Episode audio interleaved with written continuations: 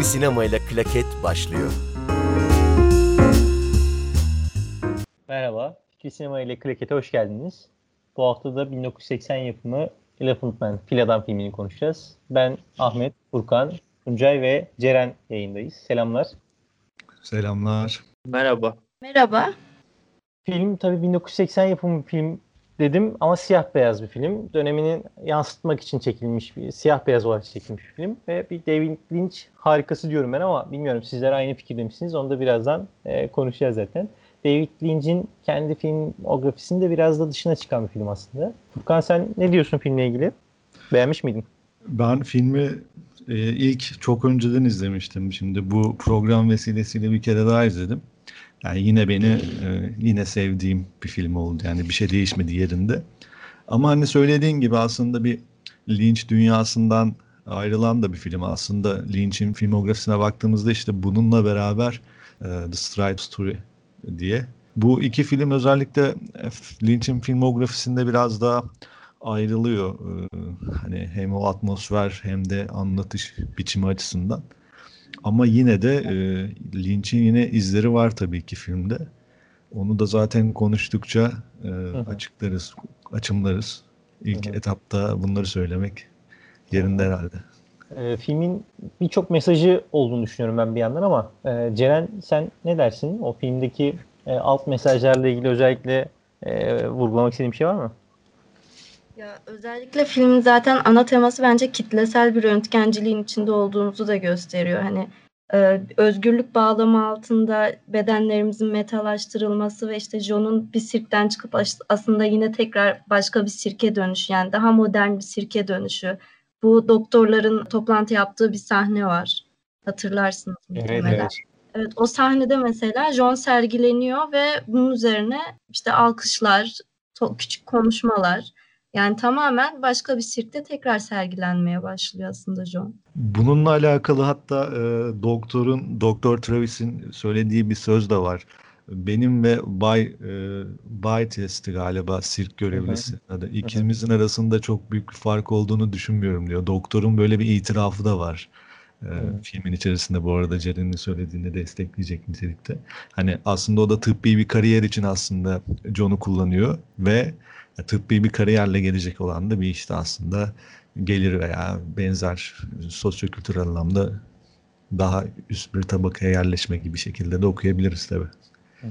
Zaten doktorun ilk gördüğünde hissettikleri bakış açısı oradaki sahne muazzam. Orada Tabii. yaşadıkları duygusallığı muazzam ama sonrasında aslında ondan etkilenmesi, etkilenmesi, onun aptal değil zeki olduğunu fark ettikçe Tabii. kendisinin de o yine e, sirk yöneticisi gibi olması e, aslında filmin en güzel özeti diyebiliriz. Bu arada şey de çok önemli. Bu hikaye aslında şeye dayanıyormuş. Hani ben araştırma yaparken gördüm. Hani e, Doktor Travis e, isminde gerçekten bir doktorun e, A Study of Dignity işte The Elephant Man diye bir kitabı var. Hı hı. Oraya dayanıyormuş aslında. Gerçekten böyle bir vaka var. Ama gerçekle ayrılan noktası şu. Gerçekte e, fil adam diye tanış, e, tanıtılan işte e, ismini hatırlamıyorum. John Merrick. John Merrick e, konuşamıyor ama filmde konuşuyor. E, O da aslında işte sinema için tercih edilmiş. Yani sinematografik bir anlatım için. Biraz daha e, ilişkiler üzerine temellendirilmiş bir hikaye olduğu için Hı hı. e, bu sebepten dolayı böyle bir tercih edildiğinde zaten okuyabiliriz herhalde. Evet evet. E, muazzam oyunculuklar da var bence ama Tuncay çok sessiz kaldı. Tuncay acaba filmi beğenmedin mi? Ben e, Fil Adam filmini ilk defa izledim. E, Lynch sinemasını normalde severim. Bu eksikti. İşte Lost Highway, Mulholland Drive sevdiğim filmleri. İkiz Tepeler dizisini de severim. Bu bana pek Lynch filmi gibi gelmedi. Biraz ısmarlama bir proje gibi geldi. E, şu açıdan Furkan bahsetti gerçek bir hikayeden uyarlanmış. Hollywood e, hatta akademi de sever bu tarz Based Upon a True Story öykülerini. Hiç ödül vermemiş akademi bu arada bu filme. Öyle bir durum da var. 8 adaylık almış. Bayağı Evet. fazla.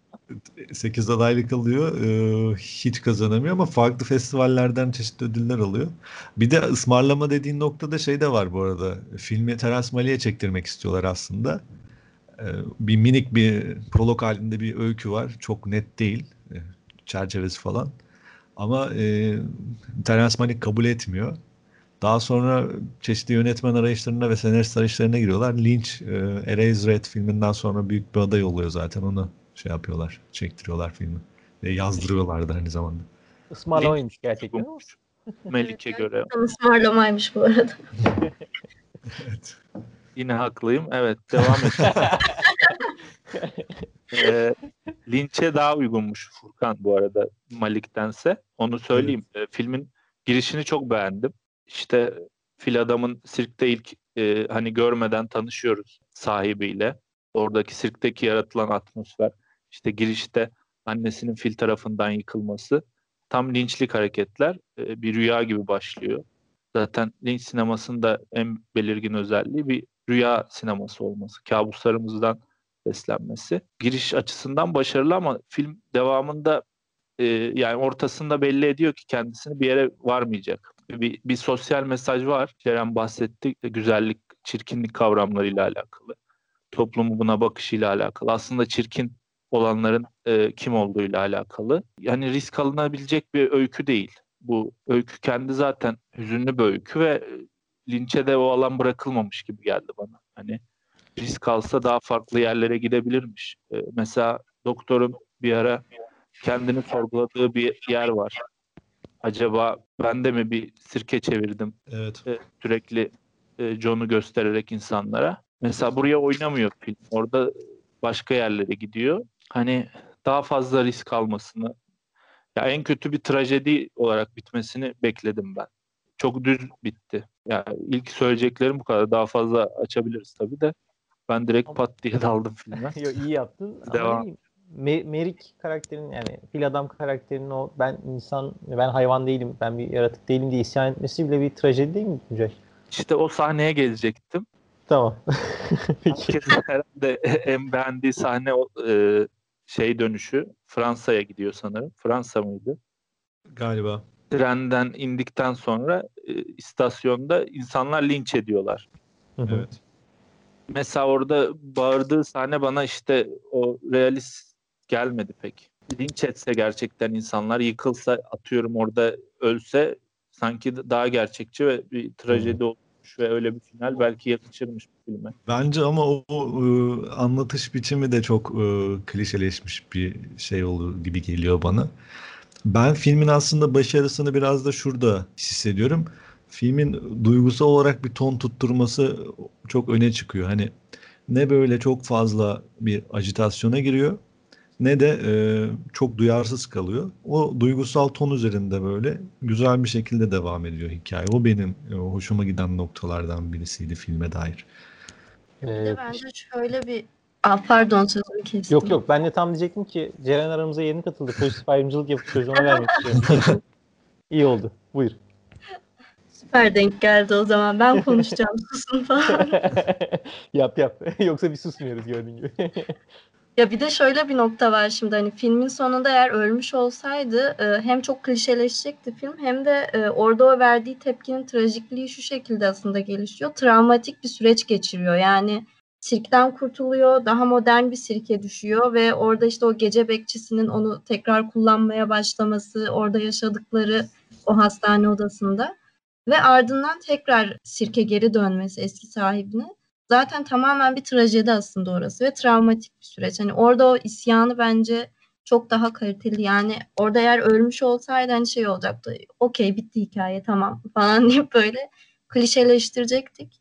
İlginç olan kısmı aslında biraz orada yatıyor gibi filmin ve oradaki kamera kullanımı da çok iyi bence. Yani John'un yüzünü görmektense veya John'un tepkilerini görmektense toplumun tepkilerini görmeye başlıyoruz. Oradaki insanların yüz ifadeleri, bakış açıları tamamen. Ve bu da biraz aslında toplumun ne kadar şekilci olduğunu, e, az önce de bahsettiğimiz gibi hani asıl çirkinin kim olduğunu e, gösterir durumda bence. Güzel bir bakış açısı. Ben katılıyorum. Ee, yani özellikle e, o fil adamın filmin en başından sonuna kadar yani Tuncay'ın söylediği e, açılış sahnesinden son ana kadar fil adamı göstermek yerine diğerlerini göstererek e, ve e, filmin yine en başından sonuna kadar o duygusal yoğunluğu yukarı taşıya taşıya gitmesi filmin başarısı gibi geliyor bana da. E, bu anlamda da iyi buluyorum Tuncay ama senin yine itirazın olacaktır muhtemelen.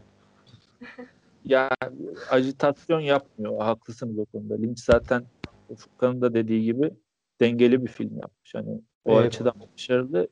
Ama yani bu filme bilmiyorum ağladınız mı? Bir, bir damla gözyaşı dökmek isterdim yani. Ben Valla Ben ağla- ağladım izlediğimde ona yakın duygular hissetmiştim. Evet. etkilenmedim. Furkan e, mesela o hikayenin gerçeğini bilmese ben bunu söylemezdim ama konuşamaması da mesela esas hikayede etkileyici noktalardan birisi. Zaten film John Merrick konuşmaya başladıktan sonra bozuluyor bence. O zamana kadar çok iyi ilerliyor. Konuşmaya başladıktan sonra zaten normal bir insana dönüyor artık yani. İnsanların da ona göre hareket etmesi lazım. Yani benim bakış açımla oradaki halkın bakış açısı bir aynı olmadığı için etkileyemedi yani beni hikaye. Ama Bilmiyorum. John John Merrick'in konuşmaya başlamasıyla film Ceren'in dediği noktaya gelmiyor mu? Hani o başta sirkte sergilenen hayvan ve canavardan aslında çok zeki, işte duygusal olarak çok çok duygusal birisi hatta öyle diyeyim. Ee, ince yapılı, ince ruhlu birisi. Her söylediğim, her sohbet ortamında kendisini belli edecek birisi ama fiziksel sıkıntısı yüzünden öyle diyeyim, fiziksel e, eksikliği yüzünden ya da fazlalığı yüzünden toplumda dışlanan bir kişi. O ikinci hikayeyi anlatma açısından da John Merrick'in konuşması daha doğru geldi bana ama Ceren burada muhtemelen e, beni destekleyecektir. Ya evet çünkü e, gerçek hikayeye sadık kalınsaydı bu ne kadar sinemanın alanına girerdi ondan da emin değilim. Yani sinemanın vermek istediği mesajı verir miydi bize? Daha doğrusu filmin. Pek emin değilim vermezdi diye düşünüyorum. Biraz da e, aslında karakteri içerisine, dünyasına girebilmek adına onun konuşmaya başlaması bizim ana karakterle yani fil adamla bir yakınlık kurmamızı sağlıyor. Kameranın da sürekli etrafını göstermesi ona karşı duyulan soğukluğu ve işte veya ikiyüzlülüğü işte orada yansıtıyor. İkisi güzel bir çelişki yaratıyor zaten filmde. Bir de şey vardı benim söyleyeceğim bir hikaye. Ha filmde mesela aslında Lynch'in filmlerinde şey de çok önemli. Sanayileşme çok önemli. Aslında yaşı itibariyle de tam sanayileşmenin çok sükse yaptığı bir döneme tekabül ediyor gençliği. Ve Eraserhead'de de zaten e, ana karakterin sanayileşmiş ve fabrikayla dolu bir farklı bir şehre gelmesiyle çevresine baktığı şaşkınlıkla ilk filminde biz bunu görüyoruz. Bu filmde de yine aslında linçe dair ufak noktalar var. Hani sanayileşmeye yönelik eleştirileri atıyorum.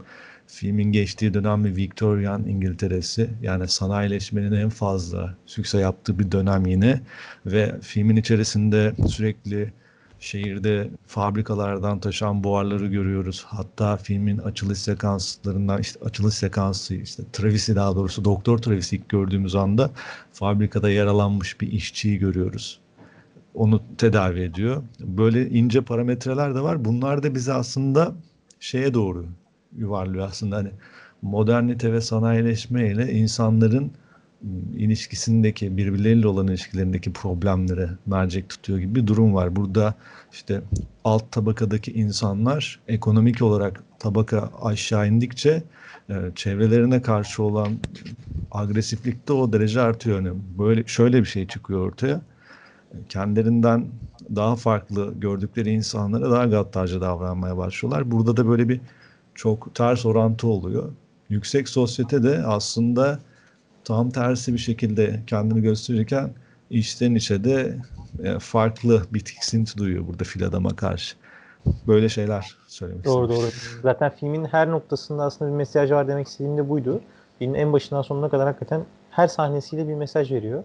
O anlamda da benim hoşuma gitmişti açıkçası ve duygusal yoğunluğu da çok yukarıda tutan bir film. Özellikle ben burada Anthony Hopkins'in oyunculuğunu da çok severim. Ee, En iyi oyunculuklarından bir tanesi. John Hurt her ne kadar fil adam karakterini canlandırsa da makyajla tabii çok mimiklerini de göremiyoruz.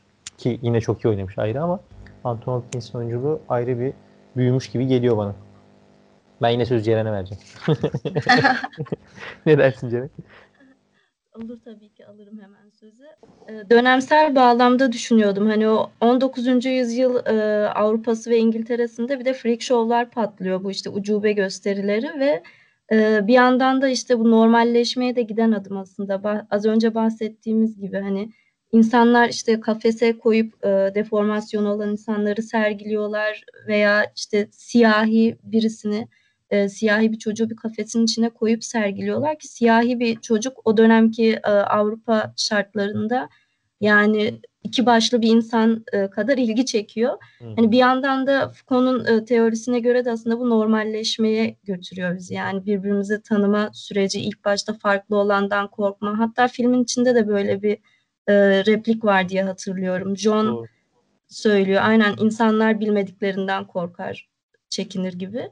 Yani tam bu dönem bağlamını düşünüyordum ve aslında dediğin gibi hem işte aradaki o sanayileşmeyi gösterişi bize Lynch'in görüntülerle birlikte hem de bir yandan da bu şekilde aslında freak show'ların patladığı dönemi gösterişi dönemi de çok güzel özetliyor. Ee, belki de David Lynch'in siyah beyaz de filmi e, o anlamda da iyi olmuş. O dönemi de yansıtması açısından güzel bir çekim tekniği. Çünkü e, 1980'de o renkli de çekse belki bu kadar iyi vermezdi. Şu an Evet. izlediğimizde sanki film 1940'larda çekilmiş izlenim bile veriyor. E, o anlamda da David Lynch'in kararını ben doğru buluyorum. Bir de mesela ben de beğendim. Oradan devam edeyim. Tamam.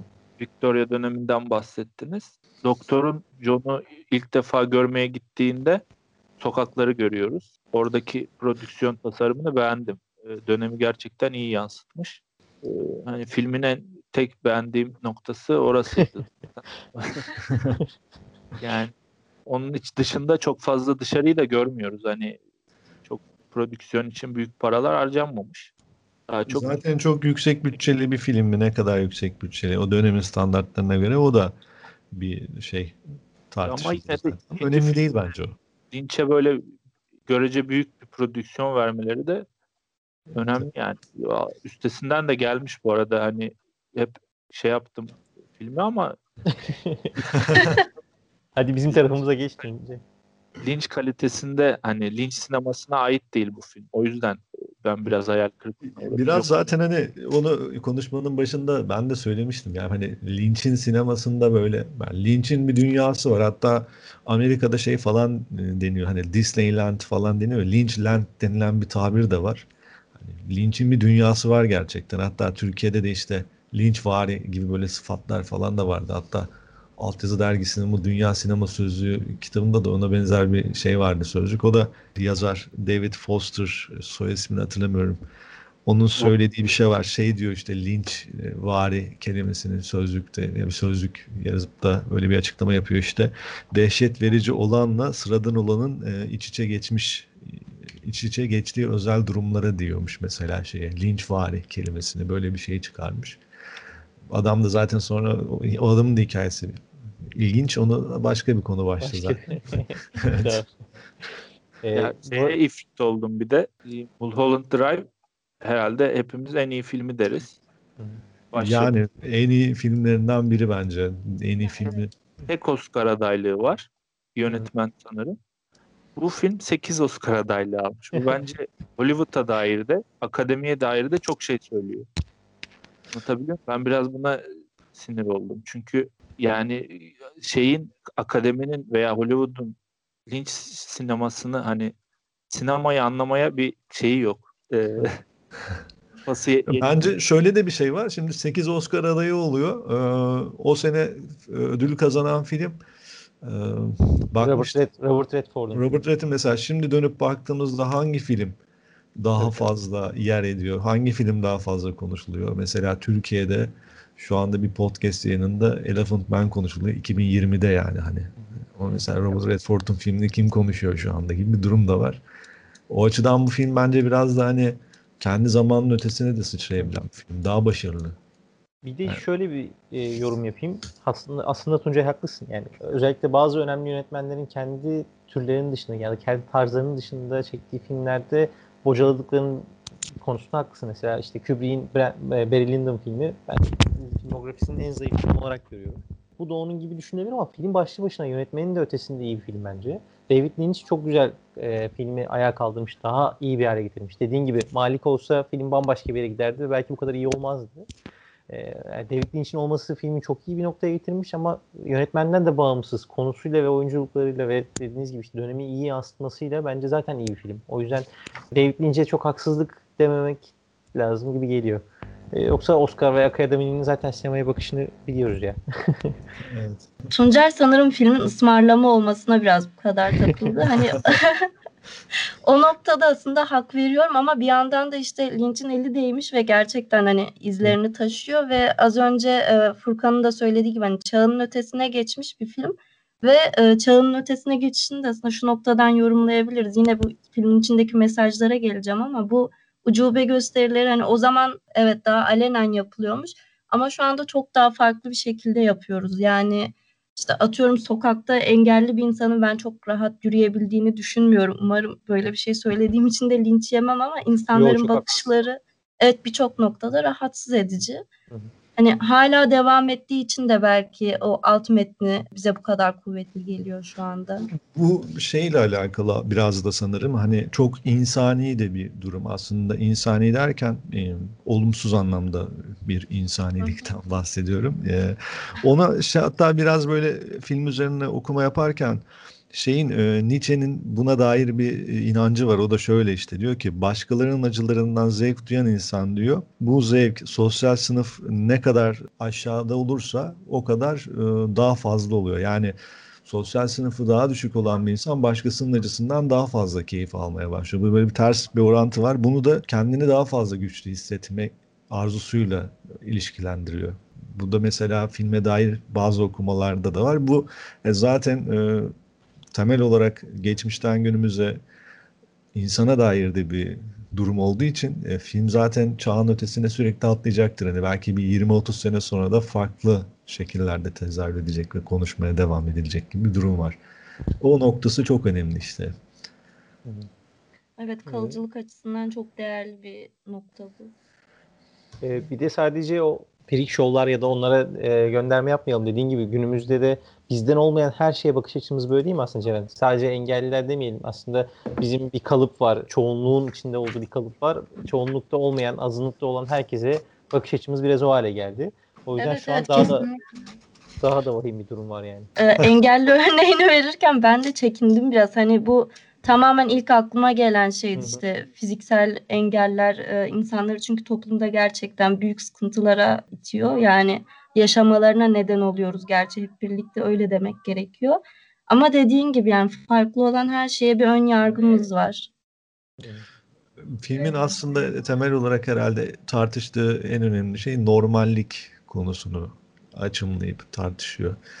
En başından beri sanırım konuştuğumuz şeyler de bunun etrafında zaten şekilleniyor. O yüzden Söyle- Tun- Tuncay da bunların üzerine bence bakış açısını değiştirmiştir. Ya işte bu sosyal mesajlar e, linç sinemasına uyuyor mu? Ondan emin değilim. Yani ben filmlerini sosyal mesaj almak için izlemiyorum. Bu kötüdür hani yanlıştır diye söylemiyorum. Tabii böyle bir sorunumuz var. Yok değil. M Ben de bu sefer linçe bir ısmarlama senaryo istemiş gibi olacaksın gibi bir durum çıkıyor ortaya. Eraserhead'i izledim mesela ilk film.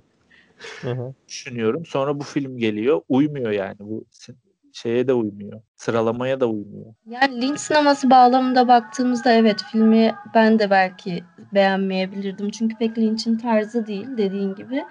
Ama yine de işte eseri yönetmeninden bağımsız ele aldığımda yani kaliteli bir iş olarak görüyorum ben aslında. Tam, tam Mesela- da bunu demek istemiştim aslında. ya şey de var işte bu e, The Stride Story de mesela hiç linç e, dokunuşu yok gibi. Ama senaryosu da zaten ona ait değil. Bu filmin de tamamen senaryosu ona ait değil ama yönetmen olarak araya yerleştirdiği kendinden izleri yani bir linç izleyicisi en azından hissedebiliyor ve görebiliyor gibi geliyor bana. Ya Atıyorum az önce bahsettiğimiz aradaki sanayileşmeyi gösteren görüntüler bile tamamen aslında Tabii. linç sinemasının izleri olarak ge- geçmiş filme. evet. Filmi de biraz kamu spotuna çevirdik bu arada. Sabahtan beri. Ön yargılarınızı yıkın kamu spotunu. Yok e, Ya yani- mesela şeyden bahsettiniz. Or, or- onu söyleyeyim. Sanayi devri, sanayi toplumu işte arka planda işliyor. Mesela Eraserhead'de bu o- arkadaki fabrikalar daha ürkütücüdür. Hani insanı boğar. Burada öyle bir tekinsizlik de yok. Yani Ama o- şey de var, e, Eraserhead'i 5 senede çekiyor ve ilk filme bayağı bir uğraşıyor gerçekten. Oradaki bütün makyajlar da burada linçe aitmiş. Hatta bu filmde de makyaj olarak ilk başta başlıyor ama vakit kalmıyor yönetmenlik yapmaya ve vazgeçiyor falan gibi durumları da var. Zaten Lynch'in öyle bir yatkınlığı da var. Muhtemelen Ürkütücü tam olarak evet. atmosfer hani istediği Razorhead'deki atmosferi tabii ki oluşturamamıştır ama yine de karanlık bir atmosfer var filmin. Yani o Tabii, ilk tabii. evet Anthony Hopkins'in fil adamı görmek için e, girdiği o sirk ortamı, Ceren'in dediği o prik ortam mesela çok karanlık bir ortam. Perdelerle ayrılmış ve sürekli e, sahnelenen daha doğrusu insanlara böyle gösterilen birileri, sakallı bir kadın, işte dediği gibi siyahi bir çocuk. Oralar bir de çok karanlık, çok bir anda dehşet uyandırıcı sahneler aslında e, düşündüğünde. E, o açıdan uyuyor gibi geliyor bana ama tam bir linç filmi değil. Onda hemfikiriz ama. Ana karakter konusunda da e, şeyi var, karışıklığı var. Ana karakterimiz doktor mu yoksa John mu? Fil adam mı? Fil, senaryoda orada sanki biraz karar veremiyor. Ben ortasında biraz o yüzden dağıldım. Hani bir yere bağlayamayacağı o sosyal mesaj hariç belliydi. Hani risk alınabilecek bir film değil. Bence çok bir şey kaybetmiyor ama ya hani bu e, hatta filmin daha ılımlı ve iyi baktığım noktalarından da biri bence. Hani ikisi arasındaki o farklı bakış açılarını yansıtması ama bence zaten fil adamın gözünden bize gösteriyor gibi. Biraz doktora da yer vermesi bence artı gibi geliyor bana. Bilmiyorum siz ne düşünüyorsunuz? Bu noktada katılıyorum. Bir de bir yandan e, şöyle bir şey var. Tamamen hani şeyden bahsettik ya Razorhead'de işte o sanayiciliği, sanayileşmeyi daha doğrusu daha ön plana çıkarmıştı Lynch diye. Şimdi bu filmde eğer çok ön plana çıkmış olsaydı bu sefer de filmin ana teması şaşmaya başlayacaktı. O yüzden aralarda detaysal olarak göstermesi çok daha iyi olmuş bence. Ee, bir yandan da ana karakter konusunda izlerken yalan söylemeyeceğim. Ben de küçük bir kargaşa yaşadım hani kimin gözünden görüyoruz şu an mevzuyu. Çünkü bir yandan çok sık topluma dönüyoruz, bir yandan doktora dönüyoruz, bir yandan John'a dönüyoruz, arada hemşirelere dönüyoruz. Hani küçük bir kargaşa var ama genel hatlarıyla John'un gözünden görüyoruz aslında fil adamın gözünden. Ama bu noktada Tuncay'a katıldığımı söyleyebilirim yani. Filmde bir de mesela e, hani Lynch filmi mi yoksa işte hani tabii Lynch filmi de hani hissiyat olarak bir Lynch filmi mi demek istiyorum. Bunun tartışma üzerine de atıyorum film ilk başlarken o bir filin e, annenin üzerine işte yıkıp geçmesi ya da oradaki o sahne ve daha sonra sirkteki sahne yaklaşık e, ne kadara tekabül ediyor bilmiyorum ama ilk 10 dakika veya o minvaldeki bir süreye baktığımızda gerçekten sanki bir e, korku filmine başlıyormuş hissine giriyoruz. En azından bende öyle bir izlenim olmuştu. Daha sonra bir anda işler tam tersi bir noktaya bambaşka duygusal bir tona doğru gidiyor ritim olarak da. Bir de filmde şöyle bir şey daha var. Hani o da güzel bir nokta. Filmin başında sirkte gösterilen John Merrick e, filmin sonunda izleyen konumuna da geçiyor. Bir tiyatro gösterisinde üst taraftan bir e, oyuncu izliyordu. Hatta onu davet ediyordu. O Oraya güzel bir gelecektim. nüanstı. bir iki referans var filmde. Onun da iyi işlediğini düşünmüyorum. Öncelikle tiyatro oyuncusuyla Romeo ve Juliet metnini okuyorlar. Okuyorlar evet. Bunun bu hikayeyle bağı nedir? İkincisi o tiyatro oyunu. Tam anlamadım hangi oyun olduğunu ama bir şey okuduysanız onunla alakalı. Bunlar da filme iyi yedirilmemiş yani. Şeyle, Bence orada şunu e, şey yapıyor. uyumlu değil. Mesela Romeo ve Juliet yerine atıyorum. Gerçi o da çok klişe olabilirdi. Güzel ve çirkin miydi? Neydi o film? Hmm, evet o da biraz fazla klişe olabilirdi. Fazla klişe olurdu gerçi ama Ben, biraz alakasız kalmış sanki Romeo ve Bence Juliet. şöyle oradaki nokta şu e, çok önemli orası bence. Romeo ve Juliet'in e, bir sahnesi var orada. İlk başta kitabı eline alıyor John Merrick. Okumaya başlıyor. Kadın ezberden okumaya başlıyor zaten oynadığı için. O sahnenin sonunda öpmesi gerekecek e, John Merrick şey gereği. Romeo ve Juliet'teki senaryo gereği. Fakat kadın öpecek mi öpmeyecek mi? Orada herkes zaten bir şey içerisine giriyor. Çünkü aslında bir nebze iğrenti mi duyuyor yoksa gerçekten samimi mi bu düşüncelerinde gibi bir algıya giriyoruz ve öpüyor yanağından. Zaten John Merrick de tiyatroya çağrıldıktan sonra her şey için çok teşekkür ediyor ve izleyici konumuna geçtiği bir akşamın ardından da e, intihar ederek e, hayatını sonlandırıyor zaten. E, güzel bir kapanış bence. Bir de yani o Romeo ve Juliet sahnesinin şöyle güzel bir e, noktası var orada bence. Hani Romeo ve Juliet'teki karakterler işte yine konuştuğumuz konudaki e, bir durum ama o bildiğimiz güzel ve e, yakışıklı karakterlerin e, bir araya geldiği bir oyun Romeo Juliet. Burada bir de John Merrick gözünden o hikayeyi görüyoruz. Yani o canavar ya da yaratık dediğimiz karakterle güzel bir kadının o sahneyi oynaması bile bence sanatsal anlamda bile güzel bir sahne. Yani onu orada görmek bile o sahneyi ikisinin oynaması güzel bir nüans. Bir de şey de var tabii hani genel olarak yine söylenecek bir şey filme dair. Bir canavarın kim olduğu da tartışılıyor. Toplum ve insanlık mı, John Merrick mi? En temel sorduğu soru da bu herhalde film. Evet o Romeo Juliet sahnesinde aslında ne kadar narin, ne kadar kibar iç ruhu olduğunu da anlıyoruz. O, ona da hizmet eden bir sahne aslında. Haklısın. Hı. Ama bir te- son istirazım. Bilmiyorum ne dersin. Artık sıkıldınız herhalde. Evet, ama, e, bu kadar ezilmiş, dövülmüş, e, aşağılanmış bir karakterin iç ruhu bu kadar e, şey kalabilir mi? Narin, zarif kalabilir hmm. mi? Evet, bir güzel soru. Yani Narin olmaktan başka hiçbir şansı yok ama gerçekten. Onu da Elinde öyle de annesinin fotoğrafı var. Belki bu şey yapıyor. Başka evet. hiçbir şey Evet ya hani konuşmalarından ve tav- tavırlarından da nazik aslında biraz beyefendi de bir insan olduğunu görürüz ama bu kadar çok horlanmış ve dışlanmış birisi agresif oldukça daha çok dışlanacaktır gibi de bir durum olmaz mı acaba? Bu da bir farklı bir soru hani. İlginç bir konu olurdu o zaman. Hani, Emin olamadım gerçekten. Kötülük evet. kötülük doğurur gibi görüyorum ben gerçekten ama. Doğru belki de işte orası da biraz şey e, abartıyla yönetmenin yapmak istediği şey. Yani karakteri konuşturması, konuştururken de o ince ruhu ve zekayı vermesi ikinci taraftaki e, mesajı vermek için yaptığı bir şey ama doğru söylüyorsun. Aslında bulunduğu ortam içinde kendini ne kadar geliştirirse geliştirsin, ne kadar okursa okusun, e, ne kadar zeki olursa olsun e, bu kadar ince ruhlu kalabilir miydi acaba? Güzel bir soru aslında. Doğru. Yani doktor da ilk yaklaştığında konuşmadığı için aptal diyor hatta. Evet. Değil mi? Evet evet. Yani hatta da... iyi ki ya, şey umarım aptaldır falan gibi bir şey söylüyor hatta. Hemen bir anda fikri değişiyor konuşmaya başlayınca. Konuşmaya başlaması da orada önemli. İncil'den bir pasaj okuyor bu arada. O da çok önemli. İşte İncil'i ne ara aldı da okudu ezberledi. Yani Hastane ben... odasında vardı galiba. E, İncil'e bakarak okuyor mu? Okumuyor muydu? Orayı hatırlamıyorum. İncil'den Yok, bir pasaj okuyordu. Zaten okuyor ama hastane odasında mı okuyor? Çünkü daha önceden diye düşünmüştüm ben ama. Ben de öyle düşünmüştüm ama daha önceden okuma şansı yok. Hastane odasındaysa mantıklı. Olabilir. Hani yemek su bile zor veren bir sahibi var. İncil'i nereden bulacak ki o ortamda da Ama biz zaten e, John Mary'in geçmişini bilmiyoruz. Sirk gösterilerine nasıl düştü? Evet. Ne zaman başladı? Geçmişi, annesinin bir fotoğrafı var yanında her zaman.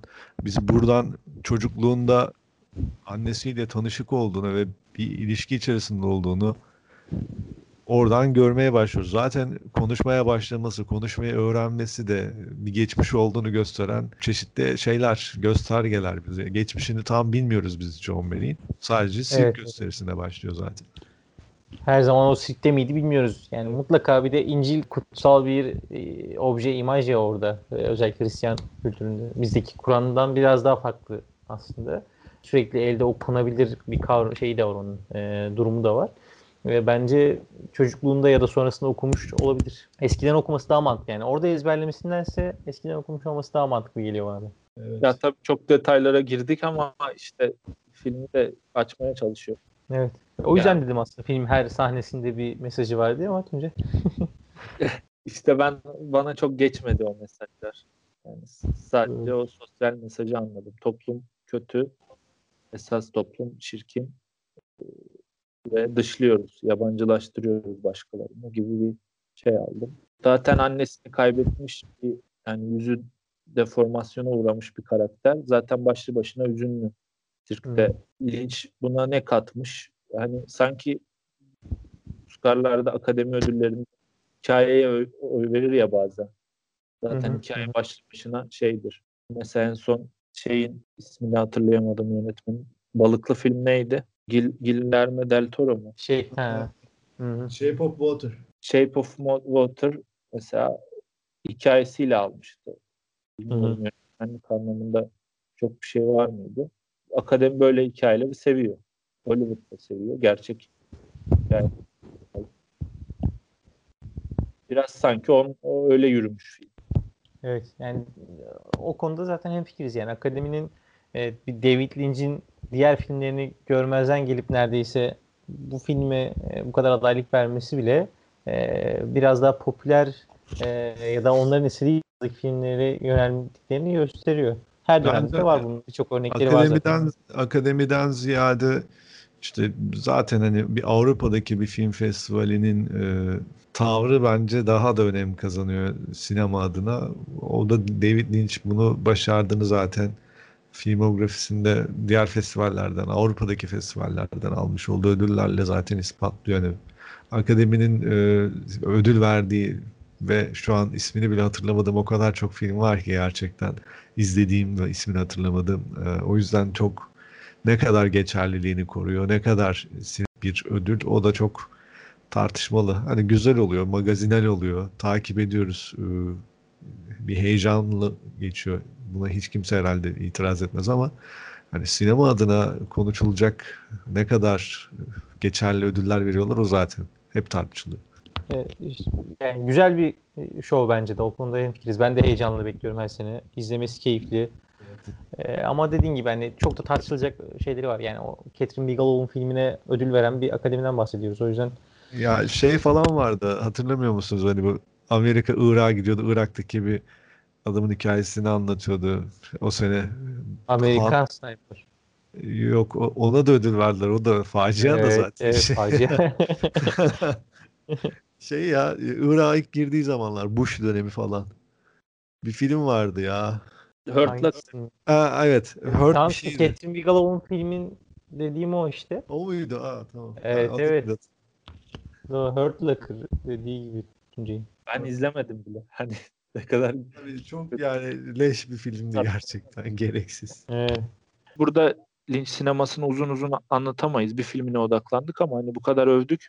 Kısa bir bahsedelim. İşte rüya sineması olduğundan bahsetmiştik. İşte kabuslardan bes- besleniyor. Ben Lost Highway'i mesela daha çok severim. Mulholland Drive zaten çok konuşuldu. Ee, çok övüldü. Hı hı.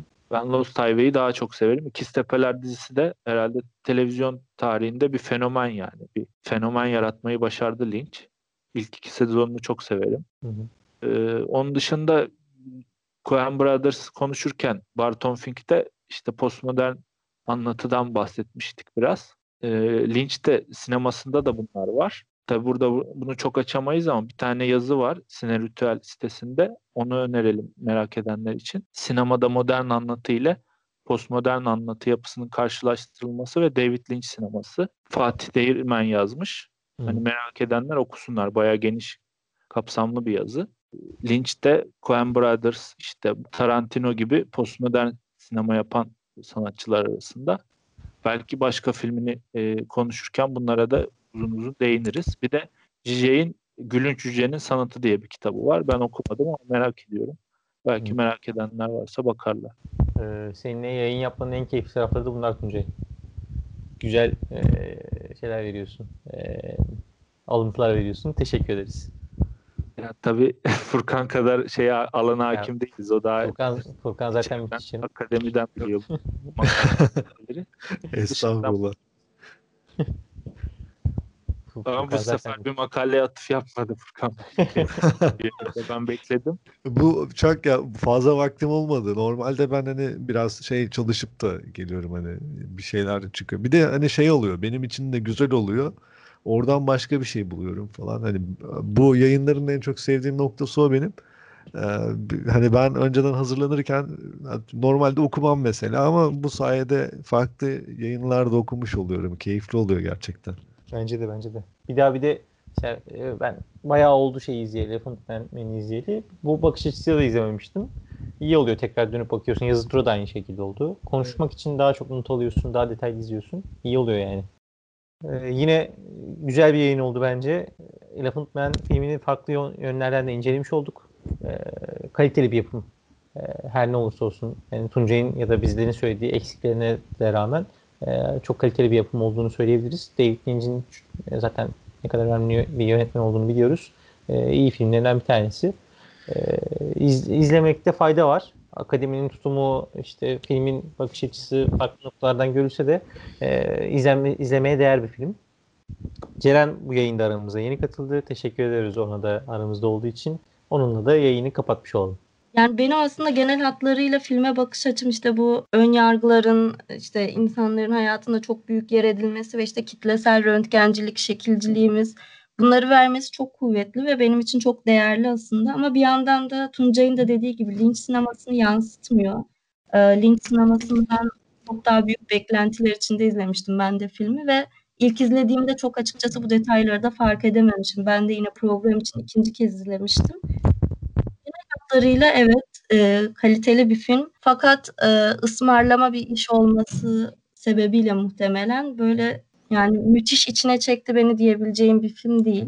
İzlerken çok sık sorguladığım, çok sık acaba bunu böyle yapmasa mıydı ikilemlerine düştüğüm bir filmdi. Fakat güzel bir filmdi yani. Biz biraz kamu spotuna çevirmiş olsak da film sabahtan beri burada. O zaman Peki. haftaya görüşmek üzere daha güzel bir konuyla yepyeni bir filmle. Görüşmek üzere. Evet, görüşmek Görüşürüz. üzere. Fikri Sinema ile Klaket sona erdi.